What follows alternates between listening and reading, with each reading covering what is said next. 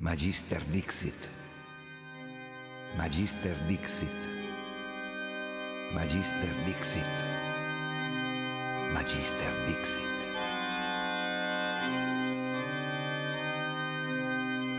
Welcome to Magister Dixit, a podcast that invites you on a journey into realms of expertise, imagination, and occultism. Delve deep into the minds of those that have dedicated their lives to mastering their crafts and how having an esoteric or supernatural influence has shaped that path. In each episode, we will engage with magisters, true masters of their respected fields, as they share their unparalleled insights, unconventional knowledge, and their unique perspectives. Venture into the mystical as we converse with filmmakers, musicians, and renowned authors. Listen to their perspectives on their respected disciplines and how being a practitioner of occultism has influenced their craft.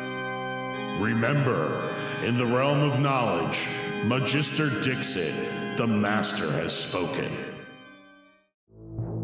Martin McGreggor is an individual whose journey is as rich and diverse as the mosaic of his interests.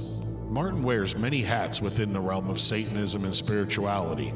As an author and prolific writer blogger, he delves deep into the intricate layers of Satanism, sharing his insights, experience, and knowledge with a global audience. Through his thought provoking writings, Martin provides valuable guidance and perspective on various aspects of Satanism, magic, and spirituality, enriching the discourse within the community. As an integral part of the Twisted Tree Abbey, Martin contributes to the development of rituals, practices, and teachings that aim to empower individuals on their spiritual journeys. Through his work, Martin embodies the principle of community, collaboration, and enlightenment, helping others navigate their paths with wisdom and authenticity. Let's welcome Martin to the show. Okay. Uh, first off, Martin, I'd like to welcome you to uh, Magister Dixit. And uh, I always like to start off by uh, having the guests share a bit of about their upbringing and their early life experiences and the things that have uh, influenced your journey into Satanism and uh, your later uh, career pursuits. Okay, perfect. No, that's great. Uh, so I was actually raised in a, Bath, uh, a Baptist household, um, and I guess it was originally Catholic. And my grandpa kind of left the faith. I was, I was raised in uh, my grandparents' house with my dad, and yeah, I, I was. Uh, they left the the Catholic Church. I was raised uh, Baptist. My my grandma was the only one that really took me to church or anything, and it it never really resonated with me. Uh, even from the very beginning uh, in Sunday school, like I would get into it with my Sunday school teachers over really like inane stuff that uh, people in that position sometimes feel compelled to to kind of stand on a hill with, and uh, even back then, it just it didn't resonate with me. I didn't feel that connection. Uh, so in my teenage years, I kind of transitioned into like an agnostic viewpoint. Uh, I felt like something was there. I felt connection, uh, just not to what I had been exposed to yet. Uh, and I, I, lived in that existence for a while. Um, and right when I, when, right when, right around I was, I was graduating high school. Uh, my best friend at the time got into uh, some online resources uh, that were coming available right around then. That was this was in like literally 2001, 2002. Um, so the internet was still kind of the wild west as far as Satanism is concerned. There were some really good resources. There were some really bad resources, and uh, it was really a, a mixed bag uh, where you were getting your, your information from. Uh, there were some uh, great resources. Uh, Tezrian's Vault, which S. Connolly was running even back then, was a great resource. Uh, you know, there were there were there were a lot of them. I remember. Did you have a local bookstore? You know, I really didn't. And well, I, I should say there probably were, but I just wasn't aware of them.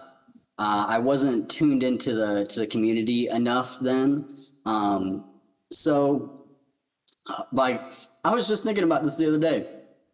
I was literally the kid that uh, you know, in the off chance I'd been taken to the mall to go and, and get some clothes or something, the parents would go off and do something and I'd get, you know, I could go and roam the bookstore uh, and I would be in, you know, like a Borders or something like that. And I'd be going to their uh, occult section looking for whatever I could find. And it's always the Necronomicon uh, and, and stuff like that. And generally back then, you wouldn't even find a satanic Bible back then.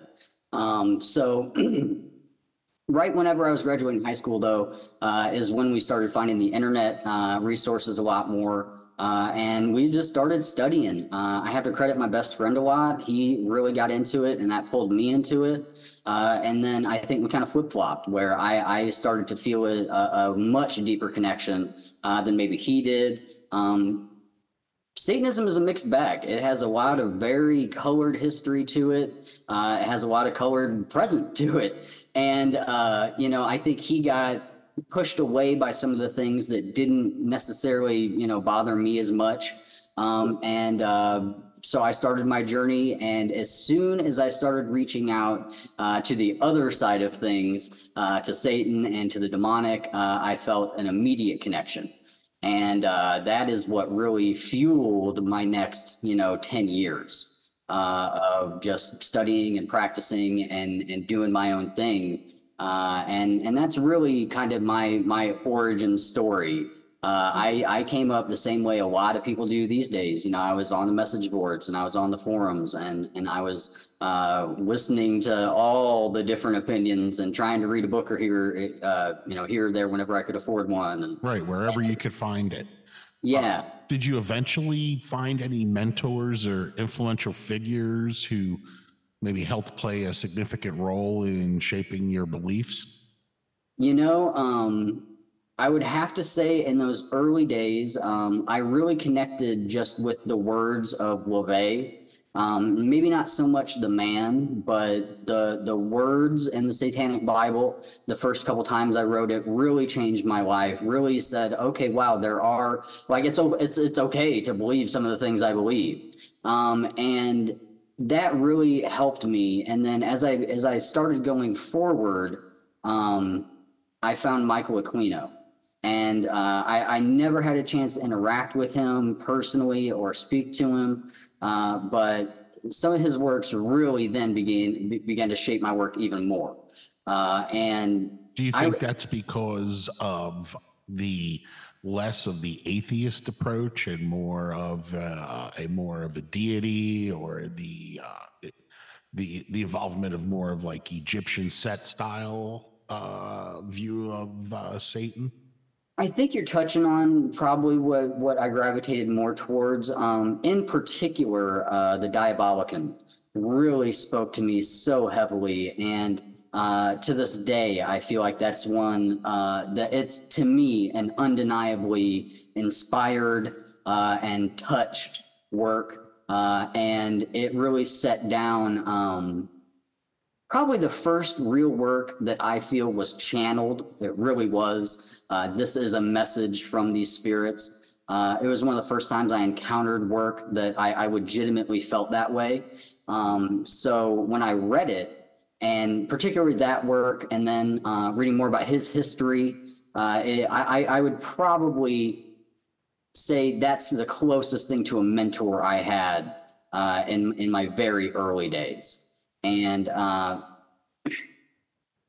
it, it, was it was a rough road for me. It was, you know, I had a lot of really uh, hard times, and and do I believe and do I not, and, and all those things that people generally, you know, have uh, when they're having legitimate, genuine uh, spiritual beliefs and and trying to follow them.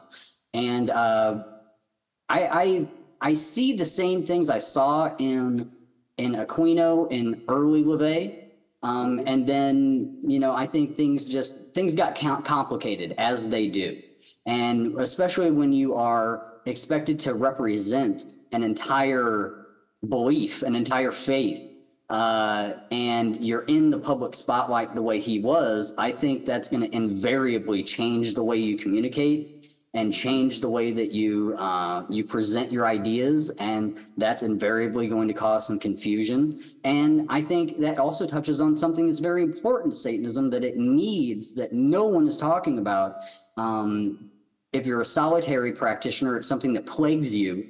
And if you're a group practitioner, if you're in a coven or a group, uh, generally the leadership is not trying to push this message, which is it's okay to change your beliefs about Satanism and and Satan. And that may be something that legitimately happened to LaVey is his just his beliefs and concepts about the deity we know as Satan changed throughout the decades. And I think that's something that needs to be allowed. Uh, and uh, yeah, I think that's something that uh, it, was a good thing to touch on because it's something I've been thinking about that that it's is needed in Satanism. Absolutely. And uh, a couple of points that I, would like to bring forward. First off, you getting into Satanism in uh, the 2000 in the millennium. And uh, what's interesting is that's already post satanic panic. And uh, really, a lot of the internal combat within the temple is set and also in church of satan uh, so it's kind of really after the dust is settled from all of that stuff and you know and what you're basically saying still is that you know uh, it's a very tumultuous thing know, when several people get together uh, you know uh, uh, with the with a philosophy or a religion and uh, hence why Aquino left LaVey and went and did his own thing. And later on, when they were losing a lot of membership, you know, they needed people like Dr. Stephen Flowers and Don Webb to kind of reinvent the Temple of Set because after a year or two or three, they didn't really have anything, you know, post or pre that, they didn't really have anything else to offer people. So people would kind of, uh, be involved for you know two or three years and then they would move on to something else because there was no other higher levels or anything like that mm-hmm. so you know there was a whole evolution that took place at that point you know so but but with you coming in you know in the 2000s and stuff you know and saying about uh uh, you know, finding the books at B. Dalton, you know, uh, I'm more of a, a, teen of the 80s, and uh, same thing. You know, we had uh, the B. Daltons and stuff, and a lot of what the uh, people who would be outraged that that type of book was being sold, they would rip the covers off, and then the bookstore wouldn't be able to sell the covers, you know. So, uh, you know, and you grew up in St. Louis, right? I did, you know, um, and how did your family and friends react to your interest in Satanism and the occult as and how you began exploring these topics? Because I picture Saint, you know, a kid from St. Louis, this isn't the common thing. You know, it really wasn't. I would have to say that I, man, okay, I, I would have to credit the, I guess, the friends group that I was a part of um, at that time. Uh, you know, we were all, I had a very actually broad friend group, uh, but most of them were either nerdy enough that they were open and minded enough uh, that they would at least talk to me about it. And then others were uh, a, a, deep enough connection already that they were like, okay, well, let's talk about it then. Um, so I at least always had to get, I had the opportunity to have that conversation first. Uh, and I know a lot of people don't. It's a knee jerk. Let's fight about it before we talk about it. Um, and I didn't. I didn't get a lot of that with my family. It was a lot of uh, this is going to be a phase. Uh, this is going to be something he's into now, and you know we'll talk to him later uh, whenever he comes out of it.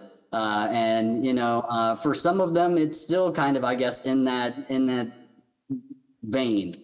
Uh, others uh, I know would rather me not be, uh, and that's fine. You know, I would rather them not be Christian. How was, uh, their, how was their, your parents' acceptance uh, once they realized it wasn't a phase for you and this was actually a, a pursuit of yours? My mom um, wasn't really around for a long time. Uh, I've come to have a better relationship with my mom as I've grown older, post adulthood. Uh, but my my dad uh, raised me, and he's always been very supportive. I I can't say super supportive, but accepting at the very least. Uh, and then uh, we kind of have a, a back and forth uh, relationship with it. I don't think he is upset that it's a pursuit of mine or something I've I've written books about and made a part of my life. I think he regrets and um, he, he, he regrets and, and mourns the position that Satanism is in within the world, and thus what that's going to impact upon me and possibly my family. So, or at uh, least a Baptist view of. Exactly. See that, and, and and that is his entire concern the the outside perception of it. Uh, and I just I, I I doubt he's internalized as much as I have what real Satanism actually is and what it does for people. Um, and then maybe he would see why I'm so passionate about fighting for it, and I don't mind having all of the misconceptions around it because it's worth fighting for. Absolutely. I mean, you've written extensively on Satanism and demonology. And like, what inspires you to explore these topics? Uh, it, it, do you draw from personal experience? Is it just research or is it a combination of both?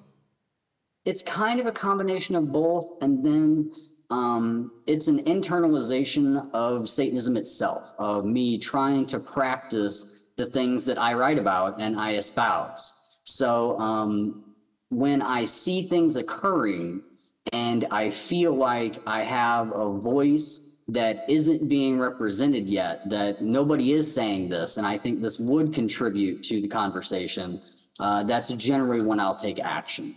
So whenever um, whenever I, I wrote my first book, uh, which I meant to have some out here and I didn't, uh, when I wrote Paths to Satan, it was a response to uh, essentially what we were just talking about, like people not knowing what Satanism really is, and then hearing about Satanism and what it is from people who have no clue about what Satanism is, uh, and basically just being allowed to talk about it in any way that they want to and just throw anything they want at it. No, this is Satanism, and that is too. Uh, and it's like, well, no, hold on.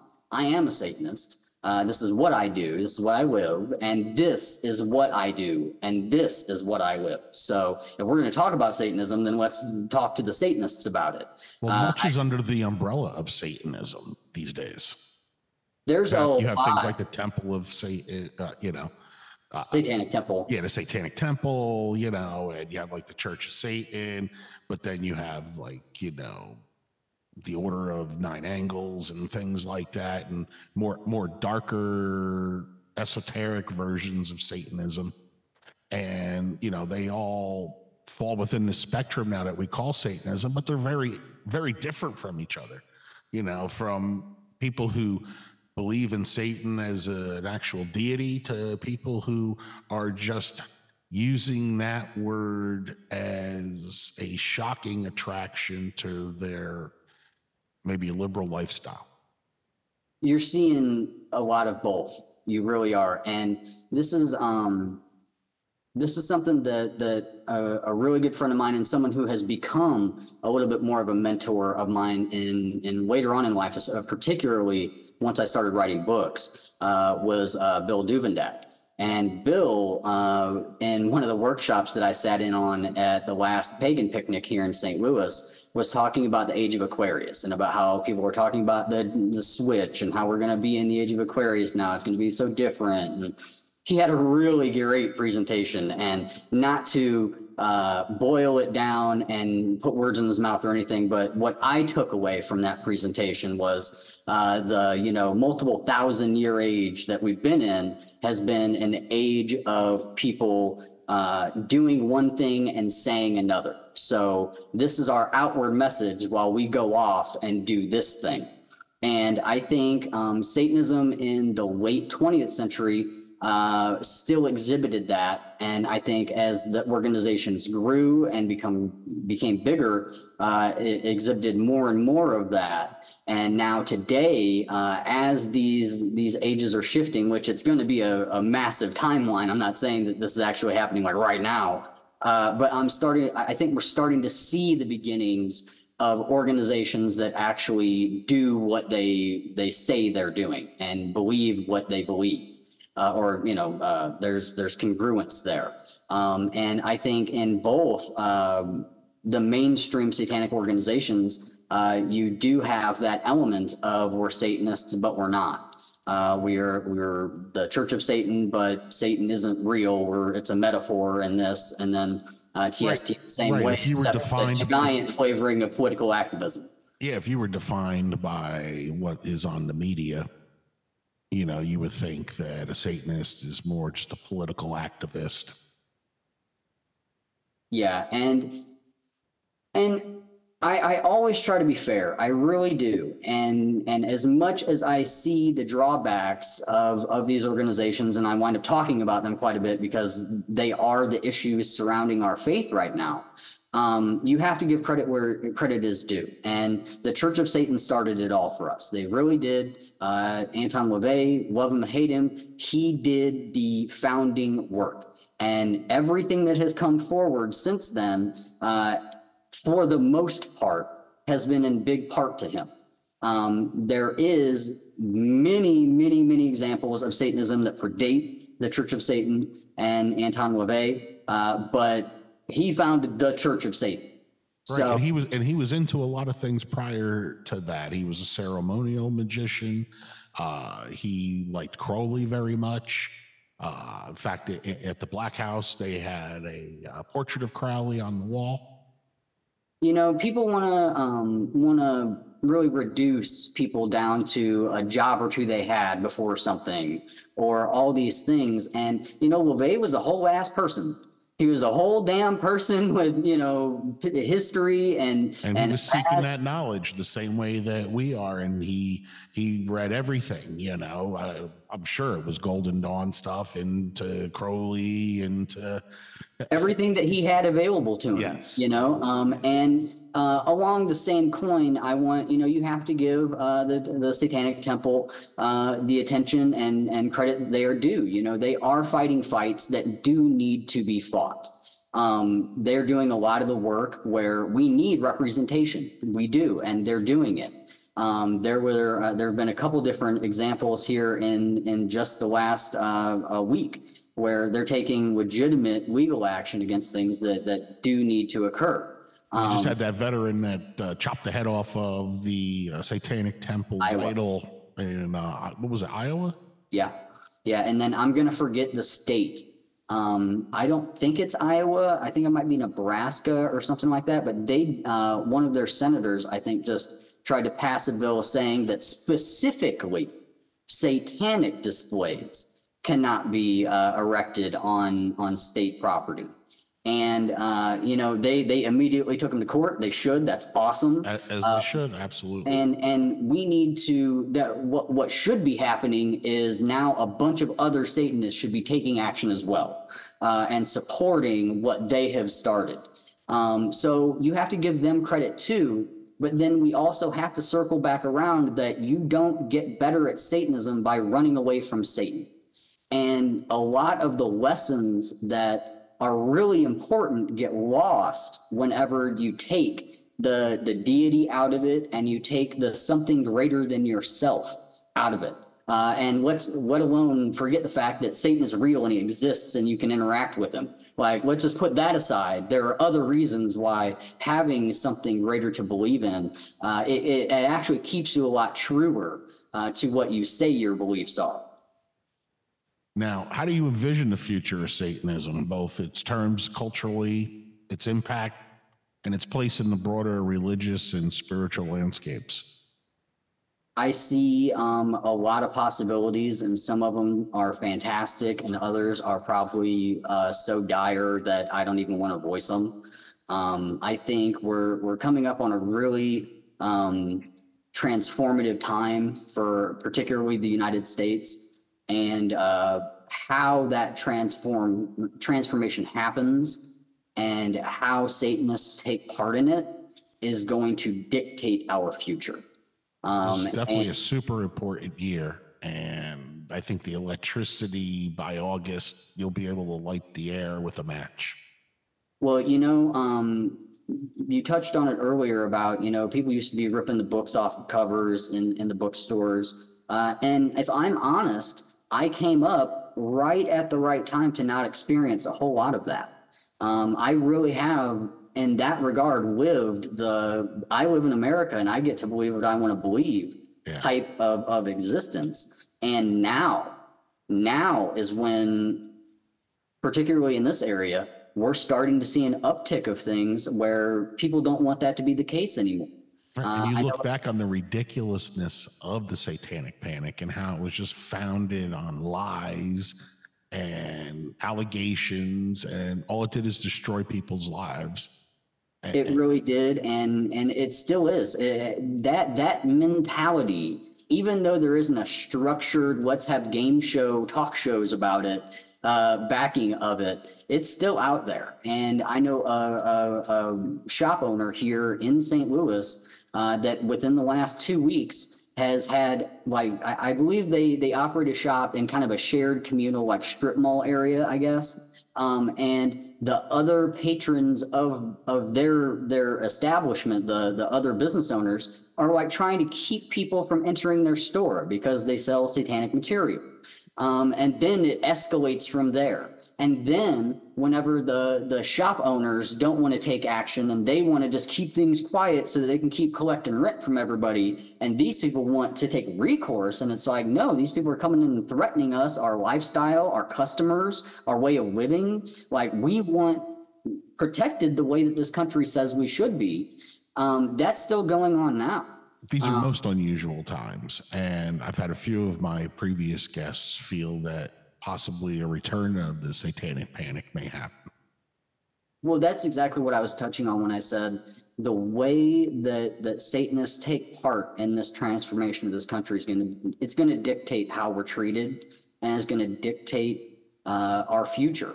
And I don't want to live in a future where I have to be separated from my family because of the danger that would be attached to them, uh, because of what I've written about, the words that I've said and I've written down on paper. Those are the things I've done that Have they would ever blast received threats?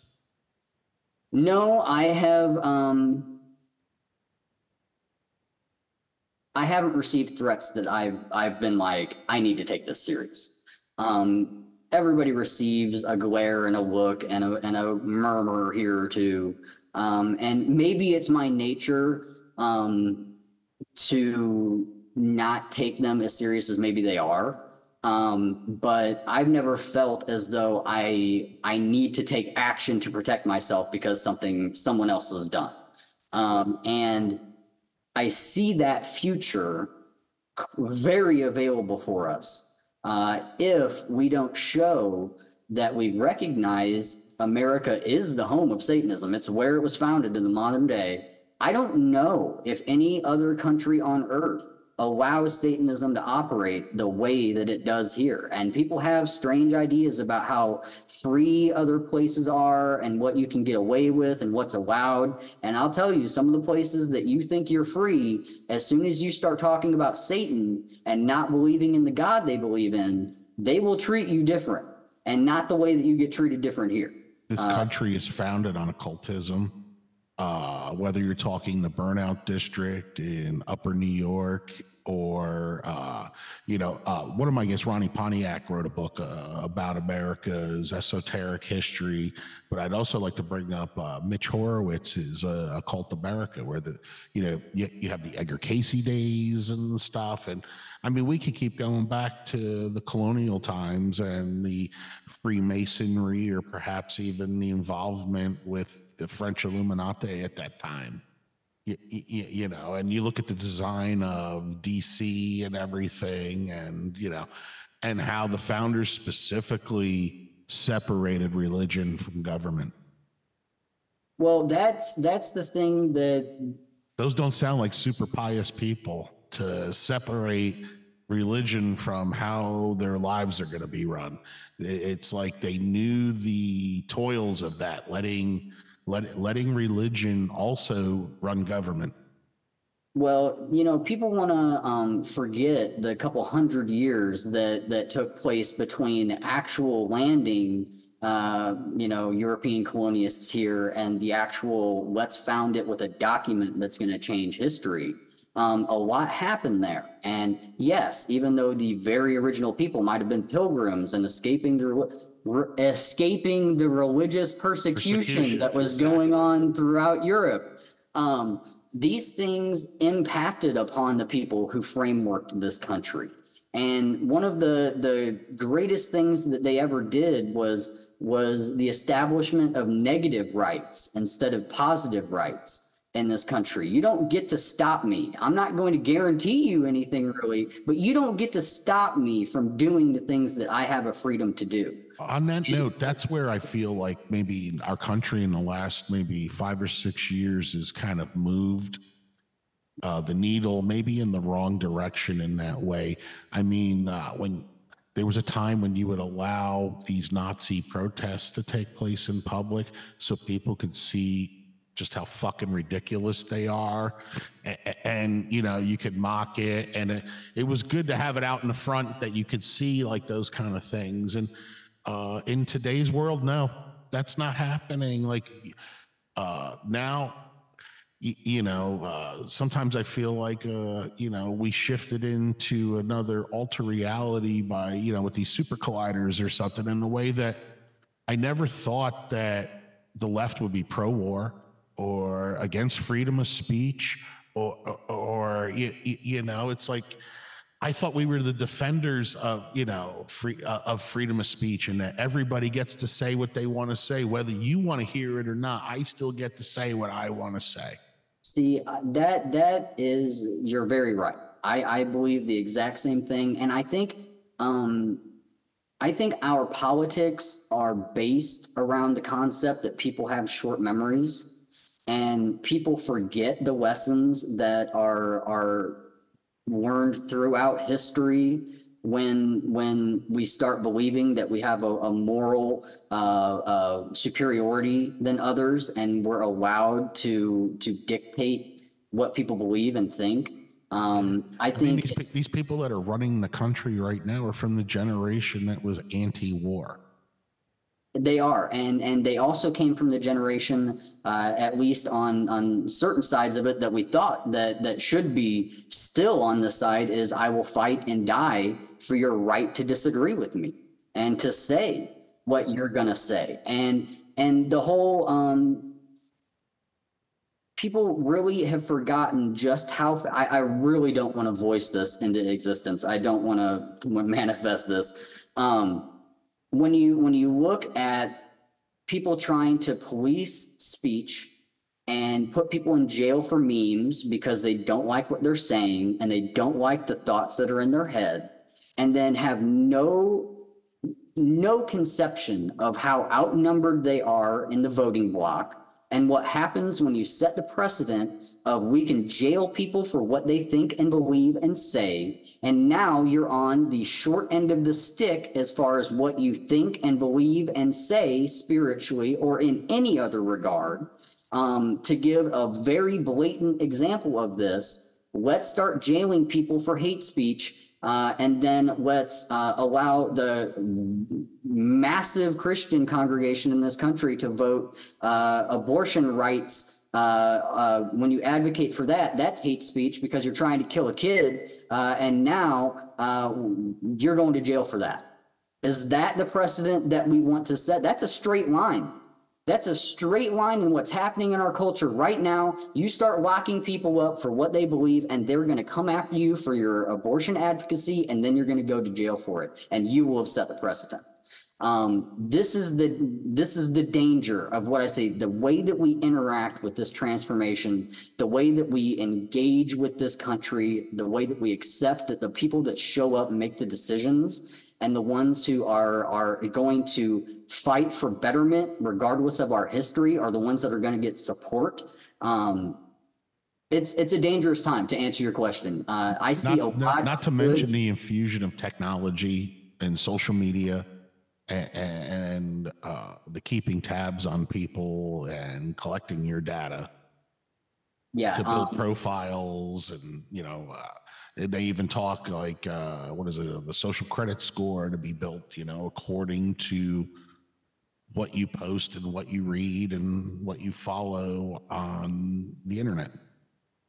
Yeah and and just just think that now you you did that to keep Nazis offline and now hyper Christian conservative president comes in and mm, now you now you can't go to visit your mom who's dying because you can't buy a subway train or airport ticket because your social credit score is, is low. You've already flew this year once. You've had your allotment. Or you've had your loaf of bread for the week. I don't know what to tell you.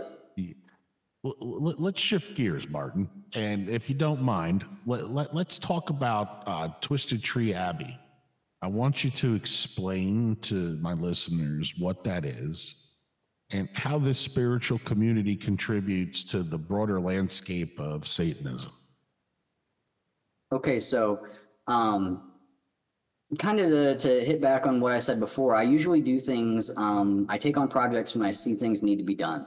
And uh, I wrote my second book, Book of the Fallen, because I saw uh, the gap between the atheist and theist communities widening. We weren't finding more common ground. We were chipping away at our edges to where we were we were getting even farther apart. Uh, and that was the driving factor of that book is to try to develop an ethos that could be shared that we can we can see where we see things the same even if we disagree on the technicalities of how they come about. And twisted tree abbey was again my decision to take up the mantle and decide uh, to to throw my my hat in the ring and see if I'm capable of delivering the kind of satanic organization that is required to give nuanced, mature, responsible, satanic input and insight into our modern culture and faith. Uh, and it's because I'm seeing these things happening where that's not the case. And our faith is so much more than trolling, it's so much more than a reaction to what's going on around us. We can inspire, we can change through what we, we believe without it having to be uh, a negative thing that happened that now we're going to have to try to fix that. And like I said, there's a lot of, of important work that is going on in that regard, but the the detachment from what is greater than us, and, and really that detachment is what allows the fidelity to what you believe in to be lost. Uh, and the, the perspective to be lost. And now you can do things that are actually counterintuitive to your own movement. Uh, and a very um, uh, a clear example of that. And I hate to harp on it, but this is what we do. This is Satanism. It's what our, our, our faith is doing right now. And if you look at um, the, the debate around abortion and the debate around what's going on legally with that, um, there's a very clear legal stance that needs to be, you know, established, which is access to healthcare needs to be an imperative. It's, you know, that's just, that's just it. And there definitely doesn't need to be a soccer mom or a politician or anyone else in between a physician and a patient's decision on their healthcare. Like that, I think that's something we can all come together with. Um, but when you start looking at the landscape, like I said, around free speech and around hate speech, and let's jail people for what they believe, and then we start making uh, abortion a religious ritual tied to your religion, now you're you're really creating an atmosphere where dangerous things can happen, and you're completely forgetting the fact that maybe a lot of inspiration can come from the fact that uh, there is, if we are focused on the uh, the potential that lies within human humanity, the divinity that's in each person, the right of each person to their own body autonomy and, and to d- determine their own destiny and everything about themselves, where does that pregnancy fall in line with that? And this is a debate that Satanism should be having really mature, nuanced conversations about, uh, and and where the greatest uh, responsibility lies between uh, protecting that future person that may actually really impact the world through their own individual black flame and protecting the autonomy and the rights of, of the mother and ke- and keeping the government the hell away from it. Like the, the, these are all way nuanced and That would apply with these vac, with, that would apply with these vaccine mandates as well.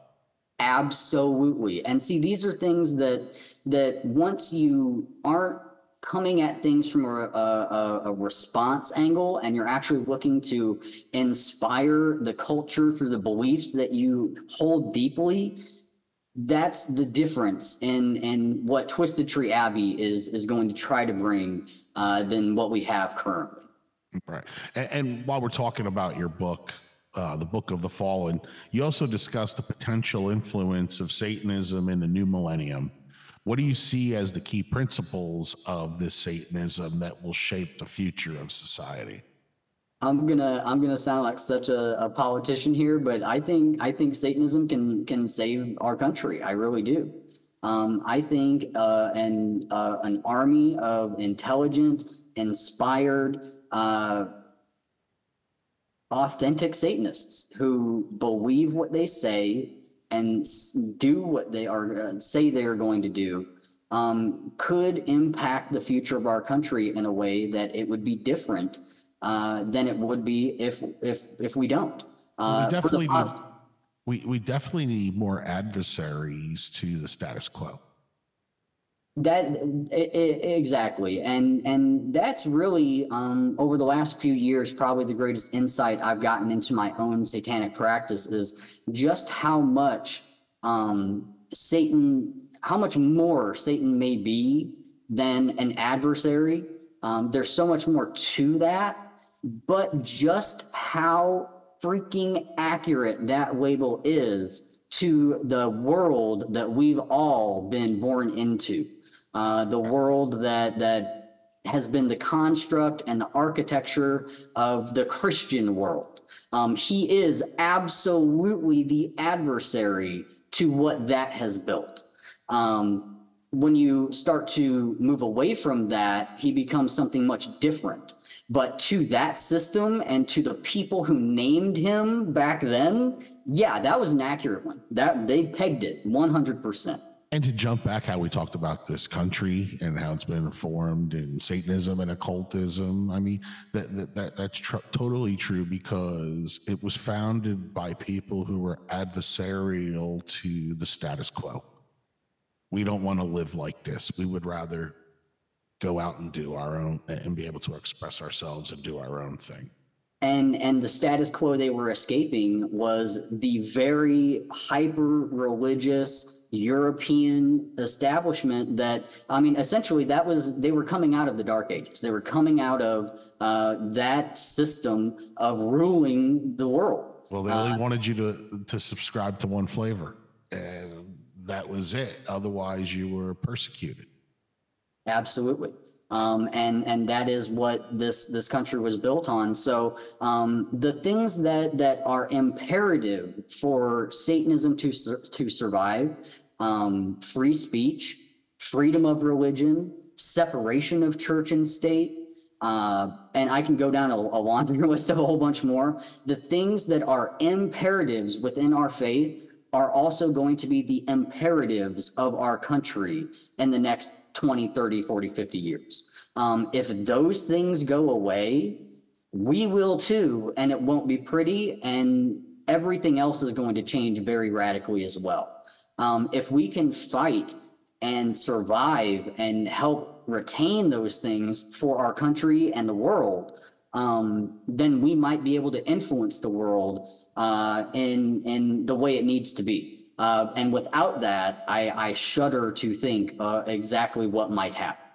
Well, you have the erosion of the middle class, which is going to create even more distance between the haves and the have-nots, and, and that's totally going to create yet another wall in this uh, myriad of tribal things that we have to subscribe to, and uh, whether it's you know political or like we were saying, whether you're pro uh, shots or anti shots, there there are all these uh, ingenious ways of dividing us and splintering it down further and further. We'll find something that me and you don't agree with, and then we'll use that as the rift to uh, never engage in a logical conversation of compromise or you know mm. uh, to really get come down to a solution you know and yeah. i feel like in today's world especially political world that's really where we're at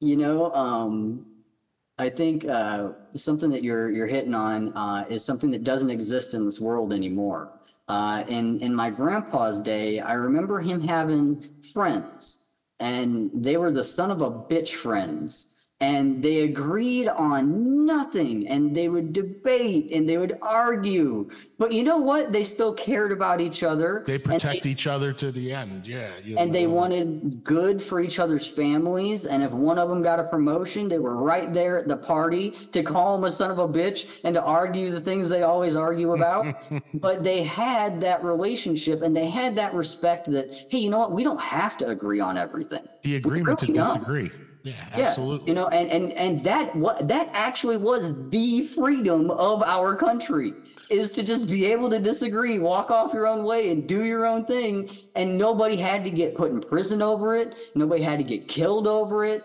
None of that. It was just, you know what? He's a son of a bitch, and I love him anyway. Um, and and we're getting really far away from that. And and Satanism is a good example of that. You know, um, we we are a microcosm of that dynamic. And if we can heal that rift, then we can help others. And if we don't, then then we'll go down right along the rest of them. And we'll be one of the first because I hate to break it to you, we are outnumbered out there. Uh, so keep that in mind. No doubt. I, and, and, you know, the underlining thing in your book too is, uh, you know, you see the importance to you of freedom and the freedom of thought, speech, and the also to be able to critique Satanism. And, you know, the way that these principles are manifesting in society today, how or what role do you think Satanism will play in promoting them?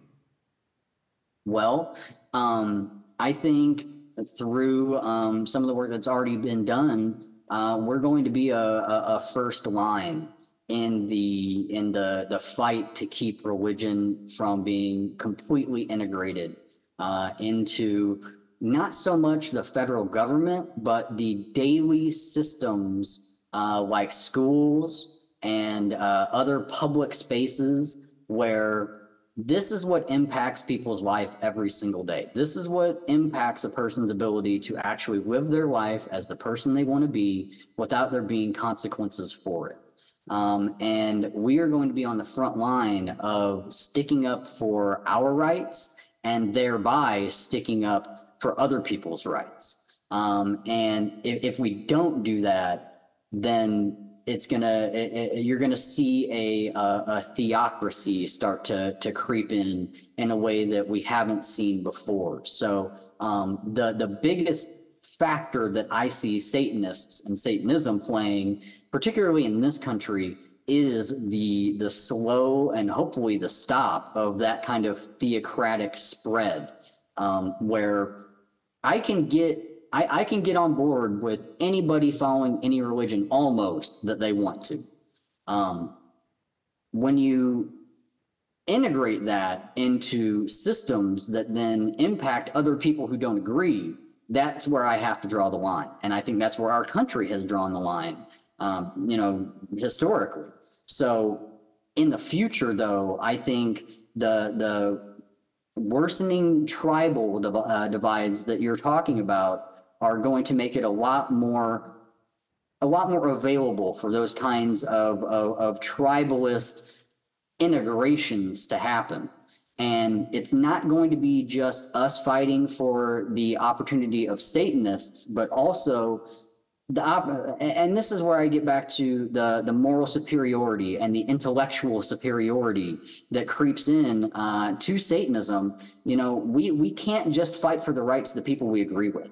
We can't just fight for the right rights. We have to fight for them all. And right now, there's a, a real strong current, let's say, of the right rights need to be respected and the other ones can can go away. And it's not even a thing where people make the distinction between uh, an uh, an institutionalized form of something and a personal liberty. Um, you mentioned Nazism before. I don't think anyone should get jailed for it. I don't think anybody, uh, you know, you can be out on the street doing your Nazi thing all you want. That's fine. Uh, and I think that's how it should be.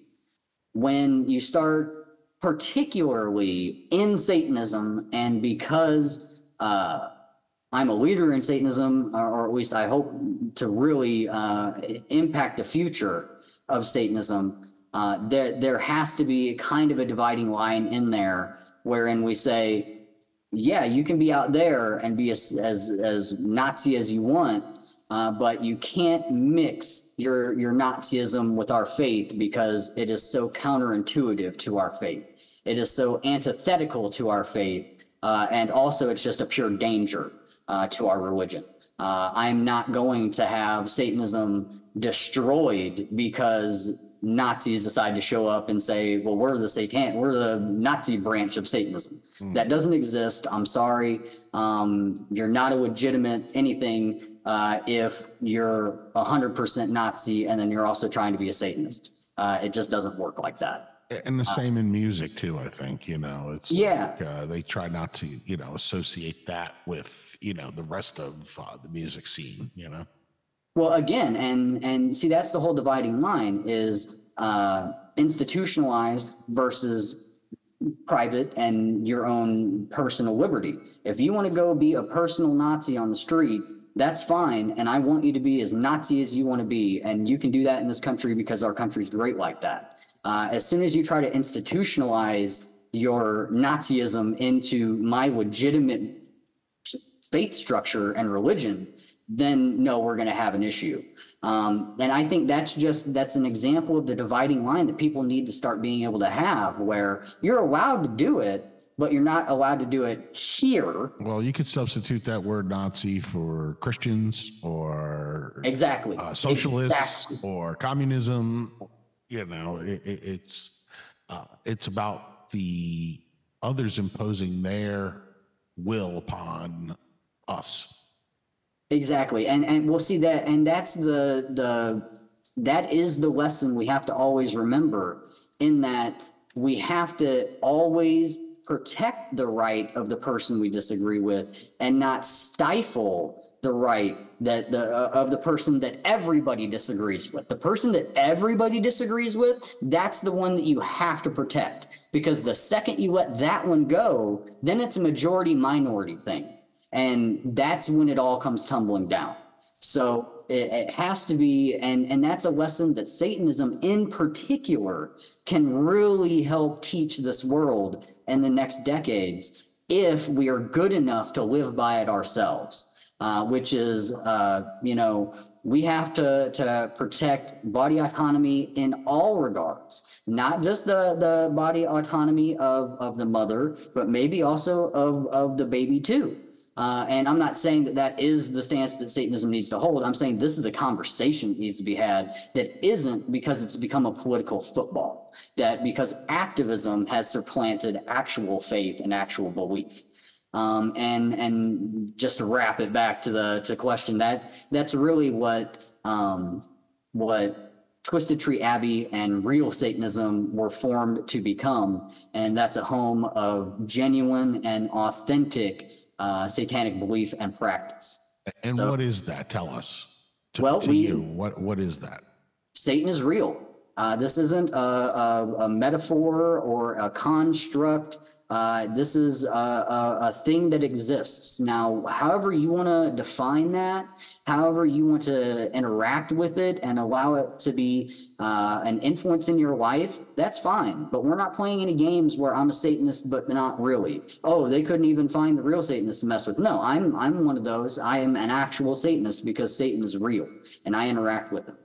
Um, the other one is that uh, everyone in the Satan, uh, everyone in the world is a Satanist. Uh, we talked about this earlier. We were all born through generations of, of the spiritual and physical landscape of this world being bulldozed. We were born into the result of that. We were born into that world. And in this world, when you're born, you're a Satanist to somebody just because you don't believe what they believe, just because it doesn't matter what you believe. It's just not what they believe. So you're a devil worshiper, you're a Satanist. And that's true about every single person on earth right now. Now, real Satanists accept that mantle and then they also work towards becoming that Satan as their religion. Everyone else is someone that needs to be protected because they're also a Satanist.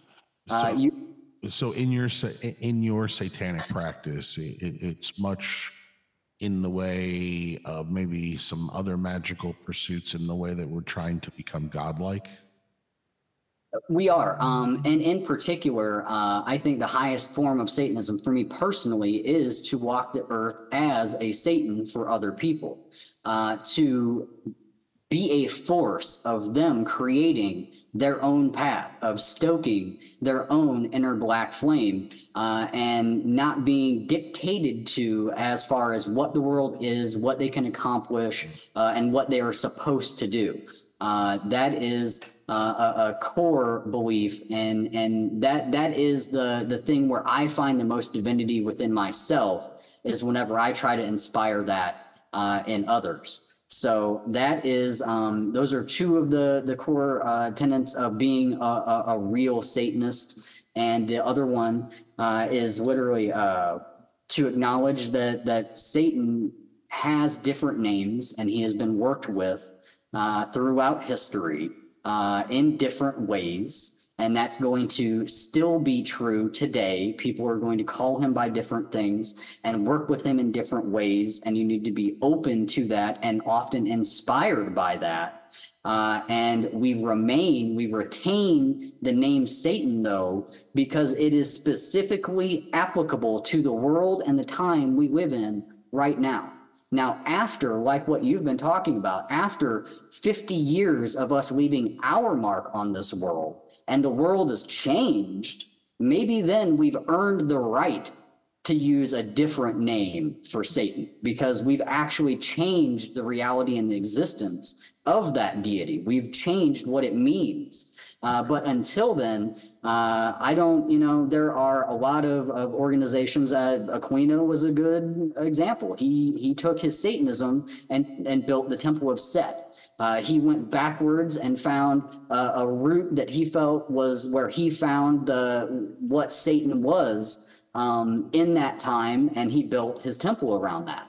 And I I see that too. I see Satan's work in throughout history and throughout cultures and even in his enemies. Satan pops up. And so that's why I don't care if you're an atheist because he'll work with somebody who hates him, let alone doesn't even believe in him. But you're So- also saying that you have a personal relationship with Satan, and that you have, in, in that you commune with him. Absolutely.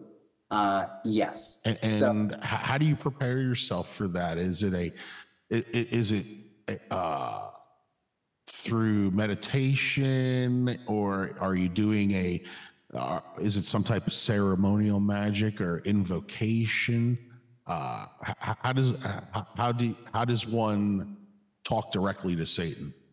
Well, that's that's kind of why I brought up that it's important that we allow people the freedom to to see Satan differently, um, and and work with him differently, uh, just as a, a rule, because it may change over time. And I think when when you're first starting out, it's important uh, to just attempt to make a connection, to reach out, to to be open to the fact that maybe Satan is different than what you've believed, and maybe if you have no belief at all in the Christian God, that every time you have called and tried and wanted to make connection, you have gotten nothing, maybe just leave yourself open enough that Satan will answer. And by that's why core 101 just bare basics that's really all you need. And then after you've you've actually felt that touch and now you go oh there's something more. Then you're going to start working into meditation so that you can actually control the things that are going in going on in your mind and in your body so that you can recognize changes when they happen and put significant weight on them. Uh, develop a, a ritual practice where you make time and space in your life to make that connection and feel what it is that that you originally confirmed that okay maybe there is something there. Because then through consistency you're going to one build up an ecosystem around you. You're going to uh, immerse yourself in that energy that's going to fuel you forward Is Uh, that what you're also- creating during the Twisted Tree Abbey uh, rituals? Like I saw your stuff. You have like the outside thing going on with like with the fire and uh, you know the trees and stuff. You know. It, it is. Um, we can talk about that in just a second because it really is kind of like a, a systematic um, grouping of exactly what we're talking about into a ritual construct. Okay. So um, the the I guess the, the point I'm trying to hit on is is it's generally going to be a progression where uh, you start off uh, just feeling and and knowing that you are in that presence, and then a lot of times people are going to diverge and they're going to go down a very devotional path, and it's going to be about how great Satan is, uh, Satan is, and uh, and it's just going to take a very uh, supplicatory and devotional turn or they will uh, probably go down more the path I have, where it's a it's a results oriented kind of thing. Like I know that he's real, um, and people say that a lot, and I get it where you can put a lot of no weight to that at all. Like, but in my experience, if I'm being honest about the things that have happened in my life, I have to accept that Satan is real. That's just that's what it is. So I go forward with that knowing, okay, well, if he's real, then I don't need to like supplicate myself to him uh, and do all these things to receive gifts. I need to take the things that he is showing me and apply them in my life to further my life. And then if I'm going to be the best Satanist if I can be, if I'm going to be a satanic leader, then I have to show people how to do the same. Um, so that's kind of the the divergence there that happens when people do start getting that daily, everyday, real connection uh, with Satan, and they build that relationship. And Twisted Tree Abbey is also built on a principle of zoetic magic, and that was something that uh, my co-founder and I uh, spent years developing together. Uh, and it didn't start out as a project of let's develop a new magical system. It started differently, uh, and it turned into that, uh, which I think is it, it, turned out better than we could have ever tried to design one. I would say, and uh, what it does is it really is, uh, like I said, it's a systematic way of, of building a, a ritual construct around that practice of creating a, a connection, developing a, a relationship and building an ecosystem, and then applying that relationship and all the energy you've put into it into an actual result into let's actually do something with it uh, and and in this regard and in, the regard of uh, zoetic uh, magic and ritual it's a magical process for that There is um, invocational parts to it. Um, it begins with the process of loading. So you're going to, um, whether you take elements from the book and craft a prescription, which could also be called a spell or an invocation. Um, and you're going to use that to build an idol and uh, basically build up a practice of idolatry and altar work. And you're going to build an ecosystem around that, but you can also do it with a spirit that you're communing with, uh, a guardian, a patron, uh, uh, any any system that you're working with. You can also just use this construct and this this method of magic. So you start with a process of loading. And that is exactly that. Not so much loading a truck, but loading is in a lodestone. You're attracting all of this energy into this idol uh, and into this, this altar. And you do that for a set amount of time. And then you're going to move from loading into reckoning. And you take that idol that you've built and you've take that, that, that sacred object that you've built and you've worshiped over this time. And you, you take it out into what we call the circle of sacrifice. Uh, and that's exactly what you do. You, you uh, use a uh, demonolatry principle of spiritual activation through fire, and you immolate the idol that you have made sacred. Uh, and in that way, you activate a, a spiritual battery. You all that energy that you've built up in that, you unleash uh, into that circle. Uh, and from that circle, you turn and you turn your back away from the altar because it's not about devotion and supplication anymore. It's not about even building the connection or having the connection. It's about using the connection. Uh, and you light a, a triangle of fire, which is called the Triangle of Reckoning. Uh, and it serves a couple different purposes. Uh, one, it's a challenge. It, it forces the, the, the worker to accumulate tools and utilize them in a responsible manner. Uh, it makes them approach their magic from a responsible standpoint and actually have honesty about what's going on. Uh, it says it a couple times in the book. If you look at what you're about to do and you go, What am I going to do? I'm going to burn my house down. Don't do it. It means that you're not taking this serious enough. Um, so there's that angle of it. And then there is like, if you do it right and you're actually being honest about it and you build a real triangle fire, there's something to stepping over that fire uh, and letting it lick at your heels so that you can get into the middle of it and receive the reckoning of that spirit that you've conjured.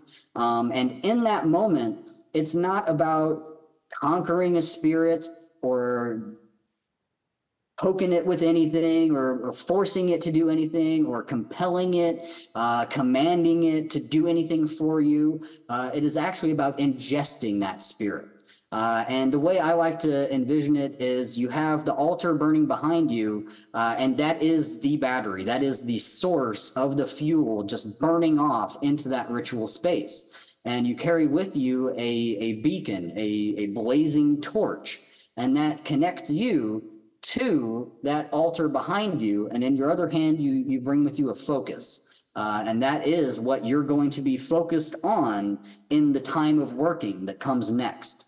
Uh, and that that demonic energy uh, or what other energy that you've raised uh, travels from that spiritual battery battery from that that idol that you've sacrificed and activated in the spiritual realm and it arcs from the from the, the altar to the beacon through you into the focus and then back to the altar and it completes that circuit. Uh, and as long as you can stay within that triangle, uh, the more reckoning you're going to receive. Uh, and then, as I said, you move from reckoning into the time of working. Uh, and that's when now you're, you're expected to, to produce something uh, from this work. Now, whether it's a book, whether it's music, uh, whether it is just conquering a fear, uh, whatever it is, now you're in a time where you actually have to apply that. You actually have to use it. Um, and that is um, essentially the, the entire um, process of, of having an active satanic practice uh, wrapped up into a, a ritual construct that people can use uh, with any spirit, really. Yeah. Now, uh, that ritual is that something that you need assistance to perform, or is that something that you can do alone? You can do it alone. Um, if you do it alone, it, it, ups the ante as far as your personal responsibility goes. Uh, I always like to have somebody there with me. Um, I so that's what's recommended. Absolutely, it, it is. Um, whenever uh, EA and I were doing it, uh, we had actually uh, several safety mecha- mechanisms in place, but then we also had someone there who was our photographer, even though we had stationary cameras everywhere. Uh, it was she was there to make sure that nothing burned down. Uh, she was our we're feeling comfortable about somebody else who's not focused on the magic, uh, focusing on the effects of the magic going on. Right. Uh, and I, I have done these rituals on my own though, uh, and I have to say it's it's a, a, a game of responsibility uh, which is something I talk about in in both of my first books. Responsibility to the responsible. You are able to do this magic if you're responsible enough to do it, and if you're not, then you're not allowed to do this magic. That's just the way it is. Um, but I always have three three fire suppression methods in place. So I usually have water, I'll have a blanket, and then I'll have a pile of sand or something. Uh, or even if I have thought about it, I'll go and buy like a five case of, of uh, baking soda. Uh, and I'll just have, I'll have all three of those staged around the ritual area, uh, just prepared uh, in case. And if you can't, if you don't have the outdoor um, space to do this ritual safely, you can convert it to an indoor ritual using candles, even tea light candles, uh, and still get the same effect. Believe me, I've done that too. Uh, so, but the, the the big key is yes, if you can have somebody there to watch your back, uh, and also just to witness the magic because uh, it does it, it does have an influence. Yeah, another observation, just to go jump back earlier when you were talking about the process. Uh, to me, it wasn't unlike. I mean, it had some some qualities almost as sigil work, in which you pour all this energy in, in- into the sigil and then we destroy it. Uh, we charge it and then we destroy it, and we.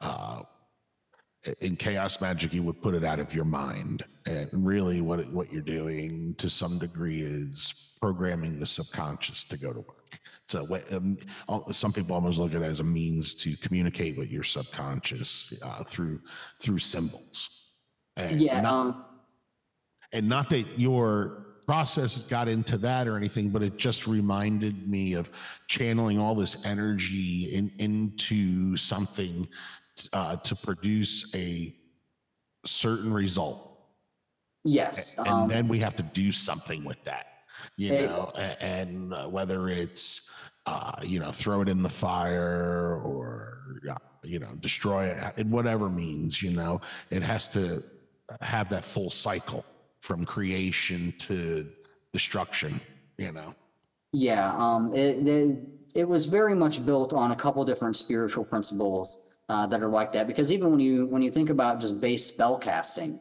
uh, that's essentially what you're doing as well. Um, you're you're raising up that energy, uh, programming it, and then sending it out. And again, there is always that that kind of like don't think about it now um, and don't focus on it. And that is, uh, it's a, a subconscious trigger. It it's really is a double trick because it's a subconscious trigger of making sure you're focusing on it by not by not focusing, focusing on, on it. You know? it yes Uh, it's uh, like you said, it's supposed to then be like, well, I'm not going to think about that, but the magic's working, so let me go do this now. And it's it's your motivation to get moving. Um, and, and when the results come in that that's also uh really uh makes you go wow like And, well, exactly, and and I, I'm glad you mentioned that too because it, it highlights kind of um, the the theistic nature of this work. It really is because um, without that subconscious cue of now don't don't think about it, uh, because that's also kind of like that's what proves the magic worked. Is that I didn't even think about it anymore, and then the results came in, and I'm all good. And and we have subverted that a little bit and we've said no we already believe the magic's going to work. Like i'm done playing that game. I don't need the proof. It's actually built in uh, to the system itself that if you want to do the best evocative magic you've ever seen if you want to get the most flame evocations out of a ritual you've ever seen turn your back on that altar. Turn turn your back on that altar and not care if they're happening and you'll get all the confirmation you ever need and that's what we've done in saying we're not going to test whether or not the magic's working um, because we're going to see it in the results. So after I do this ritual, I'm going to go write the book that I was going to write anyway. And I'm I'm betting that it's going to be 10 times more divinely inspired than if I hadn't under, un, undergone this process. And you can take that, and I'm fine with the implications of whether or not you want to treat that as atheistic, theistic, or egregious. I don't care. All I know is it works. I know how it works for me, and if and if you can see a way that it works in any way, either any of those three ways, I'm fine with that. It doesn't matter to me at all.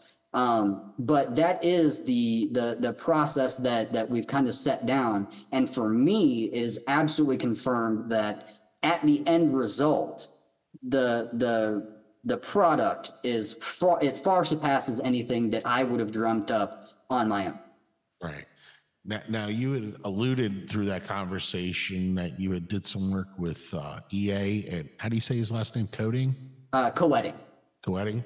yeah. Uh, can you speak a little about that? How how did you come in contact and what type of relationship you've had? And Absolutely. Um, so we've been working um, together for a few years now, and um, it, it came about really um, just kind of out of the blue. Uh, I had a, a fan who was a big fan of my books who reached out to me and he was friends with someone who was uh, like one of the main editors uh, for Become a Living God, and uh, they just kind of like said, "Hey, we want to get a group together, of guys, to talk and be, you know, just like discuss this kind of stuff." And we're like, "Okay, yeah, sure." So um, I had had probably, if I'm being honest, some negative feelings about the company and his work um, prior to working with him. Uh, and it was through ignorance of not actually having watched any of the videos, read any of the books. It was, oh, look at this thumbnail and oh look at that you know the the copy text and look at the name of the company. Uh, and i very much was looking at it from a shallow perspective. Um, and even though there is so much and probably a little bit was like damn it that's a really great name become a living god that's you know we need to do that. Um, so that was uh, that was my feelings going into it but i also said uh, i had enough wherewithal to say i don't know this guy. Like um, I need to like. Plus, I'm a Satanist. I'm everybody's devil, and he is too uh, to a lot of people. So let me at least uh, be open and see how things go. And uh, for probably at least two years, we just kind of worked on a weekly basis. Not even working, just like we formed a group, and then some people fell away, and it, it became kind of a core group of three. And for over three years, we we met every week and talked for at least an hour. And it was a, a huge benefit for me. And I hope it was a benefit for him as well, uh, where we got to one, form the kind of relationship where you can really talk with somebody, uh, particularly about complicated subjects that can get you in trouble uh, if you're too honest or not. Uh, you know, if you're if you're not thinking of things in the right perspective and really being delicate about everything, all of a sudden something gets taken the wrong way that you don't actually believe, but now that's what you believe.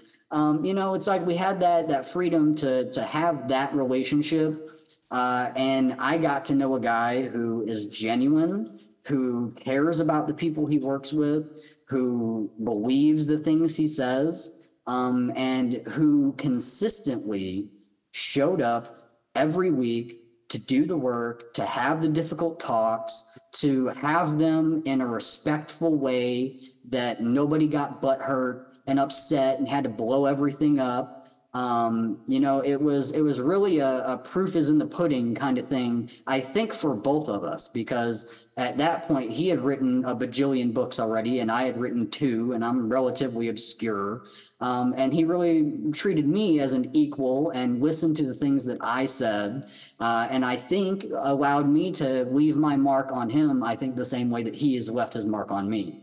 Uh, and through all of that work, uh, it just ended up that, uh, believe it or not, like that that process that I just described, um, we two years ago, I think it was 21 in April. Uh, so two years before we really started writing the book, uh, we stepped into flaming triangles with blank notebook uh, with blank books in our hand, uh, and then two years later came out with Ars Zoetia, um, and that was the the it was the discovery of the magical process that led to the writing of the book about the magical process. Um, so we did all that work kind of in the background uh, until before we even really started doing anything on a, a public level.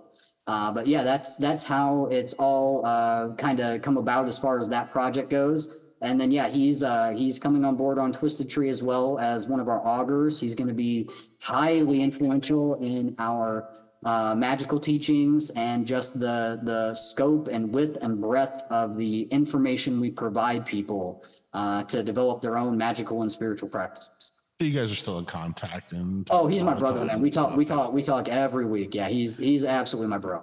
But the little group that you had that would get together every week, that's no longer happening. No, um, as a part of that magical process that led to the book, um, we we were we, we ended up being the only two uh, that remained. Uh, one, a couple of them dropped pretty pretty damn quick, and then another one stuck it out for quite a while. Uh, and if I'm being honest about it, I think some of the magic that we did contributed to that. Mm-hmm. Um, it's not a bad thing or a good thing. It's just a result.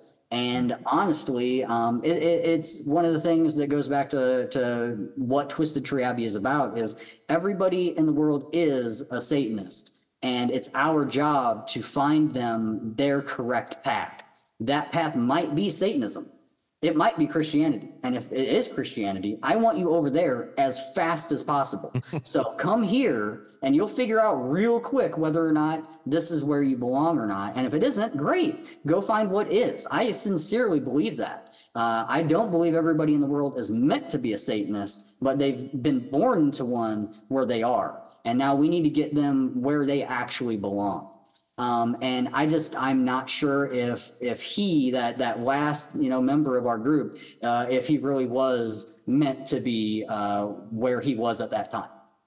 And uh, EA's also been hit with a little bit of uh, his own satanic panic and controversy uh, with that uh, case in England, I think it was, or whatever. Yeah, uh, a mentally ill individual. Um, Were you friends with him during this period, or was I was. Um, that was kind of right in the in the beginning phases of it all. Um, and like uh, I we, we began working together before it happened, Mhm. and then um, right around one of the more crucial times that we were working, uh, it did happen, and uh, I was there for it. And it, was a, a mentally ill person that got a hold of not even his books, because he went back and checked. He went back and checked. That person had never purchased a reading from him, a consultation, or a book, but he was a member of their forums. And he went off and and took some things probably that he had seen in videos across the internet. Who knows if EA's was one of them? And he murdered two women. And um, EA then was plastered with uh, being the inspiration behind it. Uh, the BBC in particular Yes, took yes. they took they took basically conversations of him not even discussing sacrifice but more um, curses and stuff like that and wrap that up into a neat bow of uh, of him inspiring these murders Yeah, it was a hit job. I, I saw it. Uh, it it's like on absolutely was. YouTube or whatever. You can see. it. and yeah they they used one um, clip of him talking about uh, uh, uh, cursing. And in his in the clip he, he he says that i don't care if you uh, use this curse to kill a person or to kill cancer. It doesn't matter to me. And that can be taken a lot of ways but someone not in the community wouldn't know that I'm going to say at least 75% of the people watching that video had never even contemplated or considered that they could target a cancer with that curse. Everybody knows that you can curse a, curse a person. He was slipping in a little nugget of wisdom along there with a message that everybody would have expected to hear. Right. And that's something that from the outside looking in, they have no they have no conception of. Uh, so that was the result. And then there was also the, the, the hit job done by the woman who's obsessed with him, who even admittedly said, Oh, uh, yeah, I did that because I'm still in love with him and I want his attention. Like, I mean, it was, she literally admitted it. So, um, and he's, he's, actually been a target in the public, uh, you know, like you said, for a couple of different things. And, you know, he's still living with the results, uh, of it. Um, I don't want to share too much out of, out of school. no, I understand that's his story and everything. And, you know, Well, I'm just gonna I'm, I'm gonna say like some of the the places where you think would be free um are not, and or at least not for him. That and, does not surprise me. and and and and he hasn't done any crimes. All all it is is what he's said and what he's written, uh, and uh, and plans get changed and and money gets uh, put out that doesn't get recouped and all these things because governments that you think are protecting free speech of people are limiting it, uh, threatening people's children, uh, all of the, these things just because they're a Satanist. So um, that's that's important things that are happening that do need to be addressed. well, there's that jump back to, you know, the whispers say that a satanic panic uh, is back on the rise. And uh, like I said, the way we respond to it is is going to dictate the future for us. And and I hope that we're becoming uh, uh, cognizant enough of that that we can respond in a way that that guarantees everybody's survival uh, instead of guaranteeing their destru- de- destruction. Because I think the power really is uh, in that regard for ourselves and our own hands. Now we we talked in pretty good detail about Book of the Fallen. But uh, why don't you tell us about your other book and let's talk about that. Uh, Ars Zoetia is the latest release, and uh, that one I, I kind of uh, outlined the the magical process that that is contained in that book.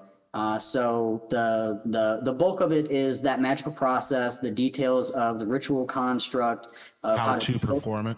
yeah, exactly. How to perform it, uh, and then uh, a lot of the story of how it came about, and and the thoughts and uh, the divinity that came through us in the unfolding of of that that that information, and then along with that.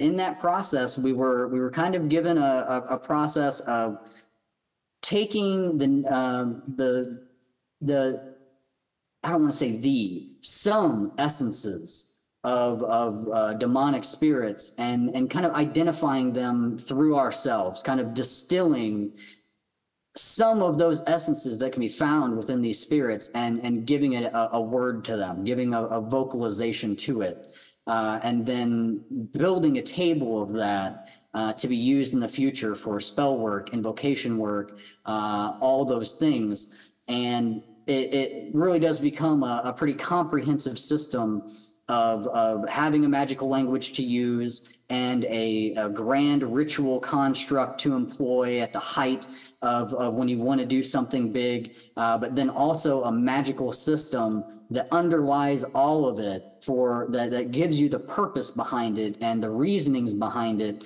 that is in line with uh, with what left hand path uh, spiritual people actually believe and want to include in their spiritual practices, uh, as opposed to something like Goetia, which this is a complete inversion and perversion of, uh, wherein you're a lot of left hand path uh, practice for Goetia is just stripping away of things and then weaving a, a base construct. So we approached that from, well, here is an alternative construct, but then what's the meaning behind all of it? Like, why would you alter a, a certain piece to influence something else more? Um, and the so- history of Goetia is uh, not intact. It, it was lost and then it's been reassembled in, in later centuries. And I and a lot of scholars feel there's a lot missing. Well, there is a lot missing there, and and if we're just being honest, it was written by people who do not believe what we believe. Um, the the dynamics that I I, I spend a lot of time uh, talking about uh, the the spiritual dynamics of that ritual construct uh, in Ars Zoetia, and in my mind, you're not you're not going to be able to to influence a primordial being of limitless power through the uh, accumulation of a certain amount of tools or the invocation of a certain time of word or anything like that. And if that spirit is going to leave its mark on you and influence you in a way that you're asking it's doing that because it wants to. Um, and there's no other thing happening besides it's patted you on the back for or on the head for doing all the little steps that you did and it's going to help you because that's what it's decided to do.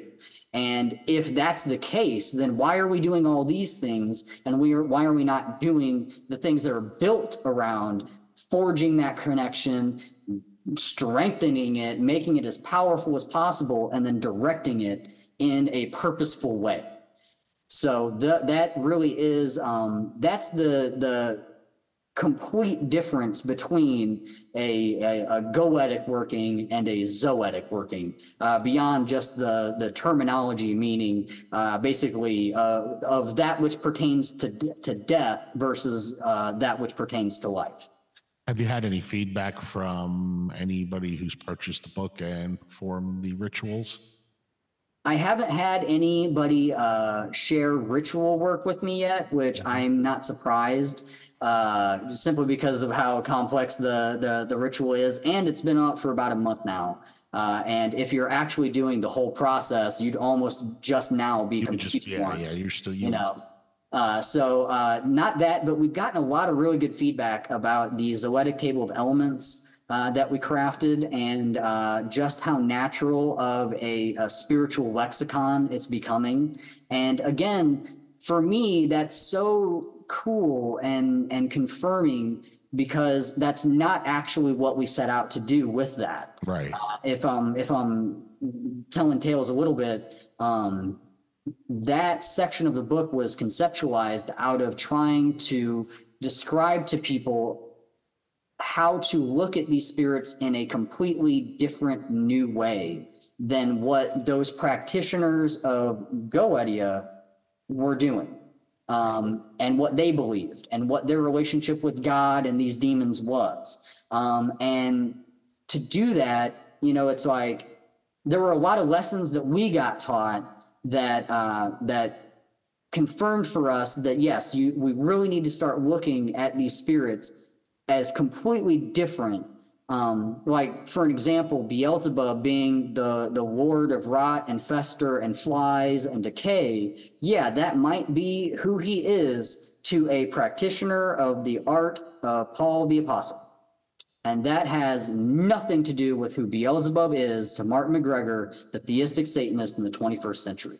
Um, and if that's the case, then it came to be that like the names themselves are tied up into so much preconception and history and baggage that it becomes uh, necessary to start conceiving of new names. And we've done that in a way, and we've also not shared uh, what demon names are associated with what words of power. Um, and that was a conscious decision because we want people to be able to work with these words and these spiritual elements without having that baggage and that history attached to it immediately. Because you can say, oh, and we we we um, we provided one example of it, and that was Satan himself. Um, and that was he he translates into uh, Aken Tak Kig, and uh, it's essentially like it has a couple different Zoetic translations, but uh, that's what we did for the rest of the names. But we didn't give you who the demons are associated with what with what words. We may in the future, after people get a chance to work with the system and see the results. Uh, but that is what those uh, those words of power come from and that's probably the the greatest response that we've received so far is from people uh, working with them. Now you were talking about maybe doing something later, uh, dealing with that. Is that the next book? Uh, Can you share any upcoming project or initiative that uh, you're working on, whether it's your writing? The other thing I want to talk about is the fact that you're a game designer. Yeah, that one got um, the game design got kind of backburnered a little bit. I, I manifested into something in the world that that nobody liked, and I needed to uh, backburner that and and just kill it. So I haven't gone back to the game design stuff. In in 2018, 2019, I was designing a tabletop role playing game where the Earth had gotten mad at us and released noxious gases that made everybody walk around in a mask all day long, and. Uh, yeah, that was a little too close to home. Uh, I don't know how to try to try to re-release that game after COVID.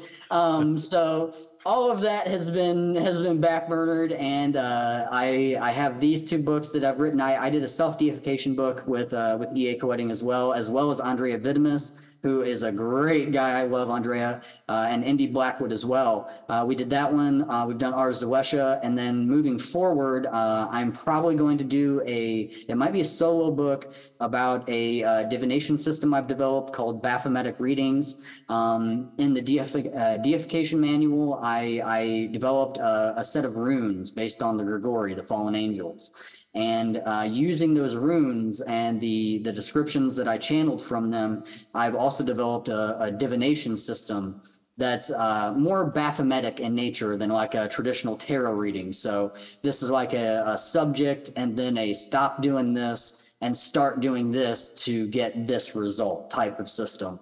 Uh, I'm likely going to write a, a solo book devoted to how to do those kinds of do those types of readings. Um, I'm going to hopefully get a set of coins uh, made for that as well so that you can actually use it as a full uh, divination set.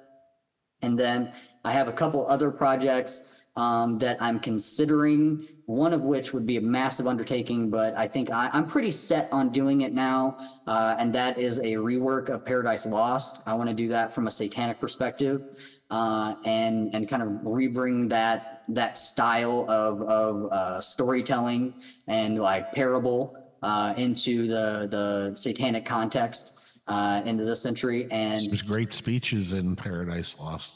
Exactly, Satan yeah. makes a great one. Uh, well, there's well, also can- Beelzebub makes a really good uh, speech as well. you can see where uh, my love of the Diabolicon would would lead me to want to redo some of those uh, from the from the satanic perspective. Uh, so from that, uh, those are my two written works that I'm pretty set on doing uh, next. Then there will be f- further uh, Zoetia work getting put out with with EA and myself, and I'd almost guarantee that we'll start diving down individual paths of demons and how to start looking at those from these new perspectives. I would not be surprised if is one of the first ones. He really came through and taught us that lesson so so strongly.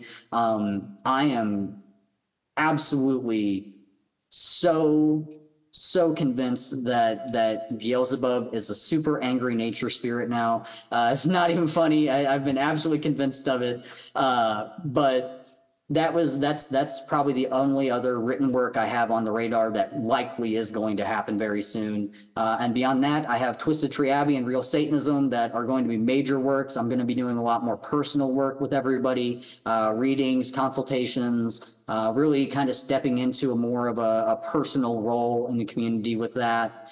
Uh, so uh, those are it. And then I'm I'm probably going to graduate college about next year. So uh, that's that's and what's the best way to follow you? Uh, probably these days would be uh, realsatanism.org. Uh, and then also I'm spreading out on social media pretty widely. So whether it be Facebook, uh, Twitter, YouTube, uh, if you're, uh, I would look for Real Satanism and, and you're going to find me. Uh, And what about your books? Are they available on. Amazon? uh, Amazon for anything uh, pre Become a Living God. So that's Paths to Satan, Book of the Fallen. I'm even in an anthology called uh, My Name is. Uh, yeah. Oh, I'm gonna blank on it. Uh, uh, my name is Legion from for We Are Many. Um, that one's on Amazon. Paths to Satan and Book of the Fallen are on Amazon. Uh, the Deification Manual Spellbook and Ars Zoetia are both exclusively on uh, BecomeALivingGod.com. Uh, they, uh, I know Ars Zoetia is likely going to hit Amazon sometime soon as well. Awesome. Martin, it was great having you on the show. It's been quite an experience. It has been awesome to be here. I had a lot of fun. Please consider me anytime you need another guest. I'm happy to pop on. Uh, Absolutely. yeah, just thank you so much for having me. Let, let me know when uh, your next book comes out. I absolutely will. Absolutely. Great. Take care. All right, you too. Thank you.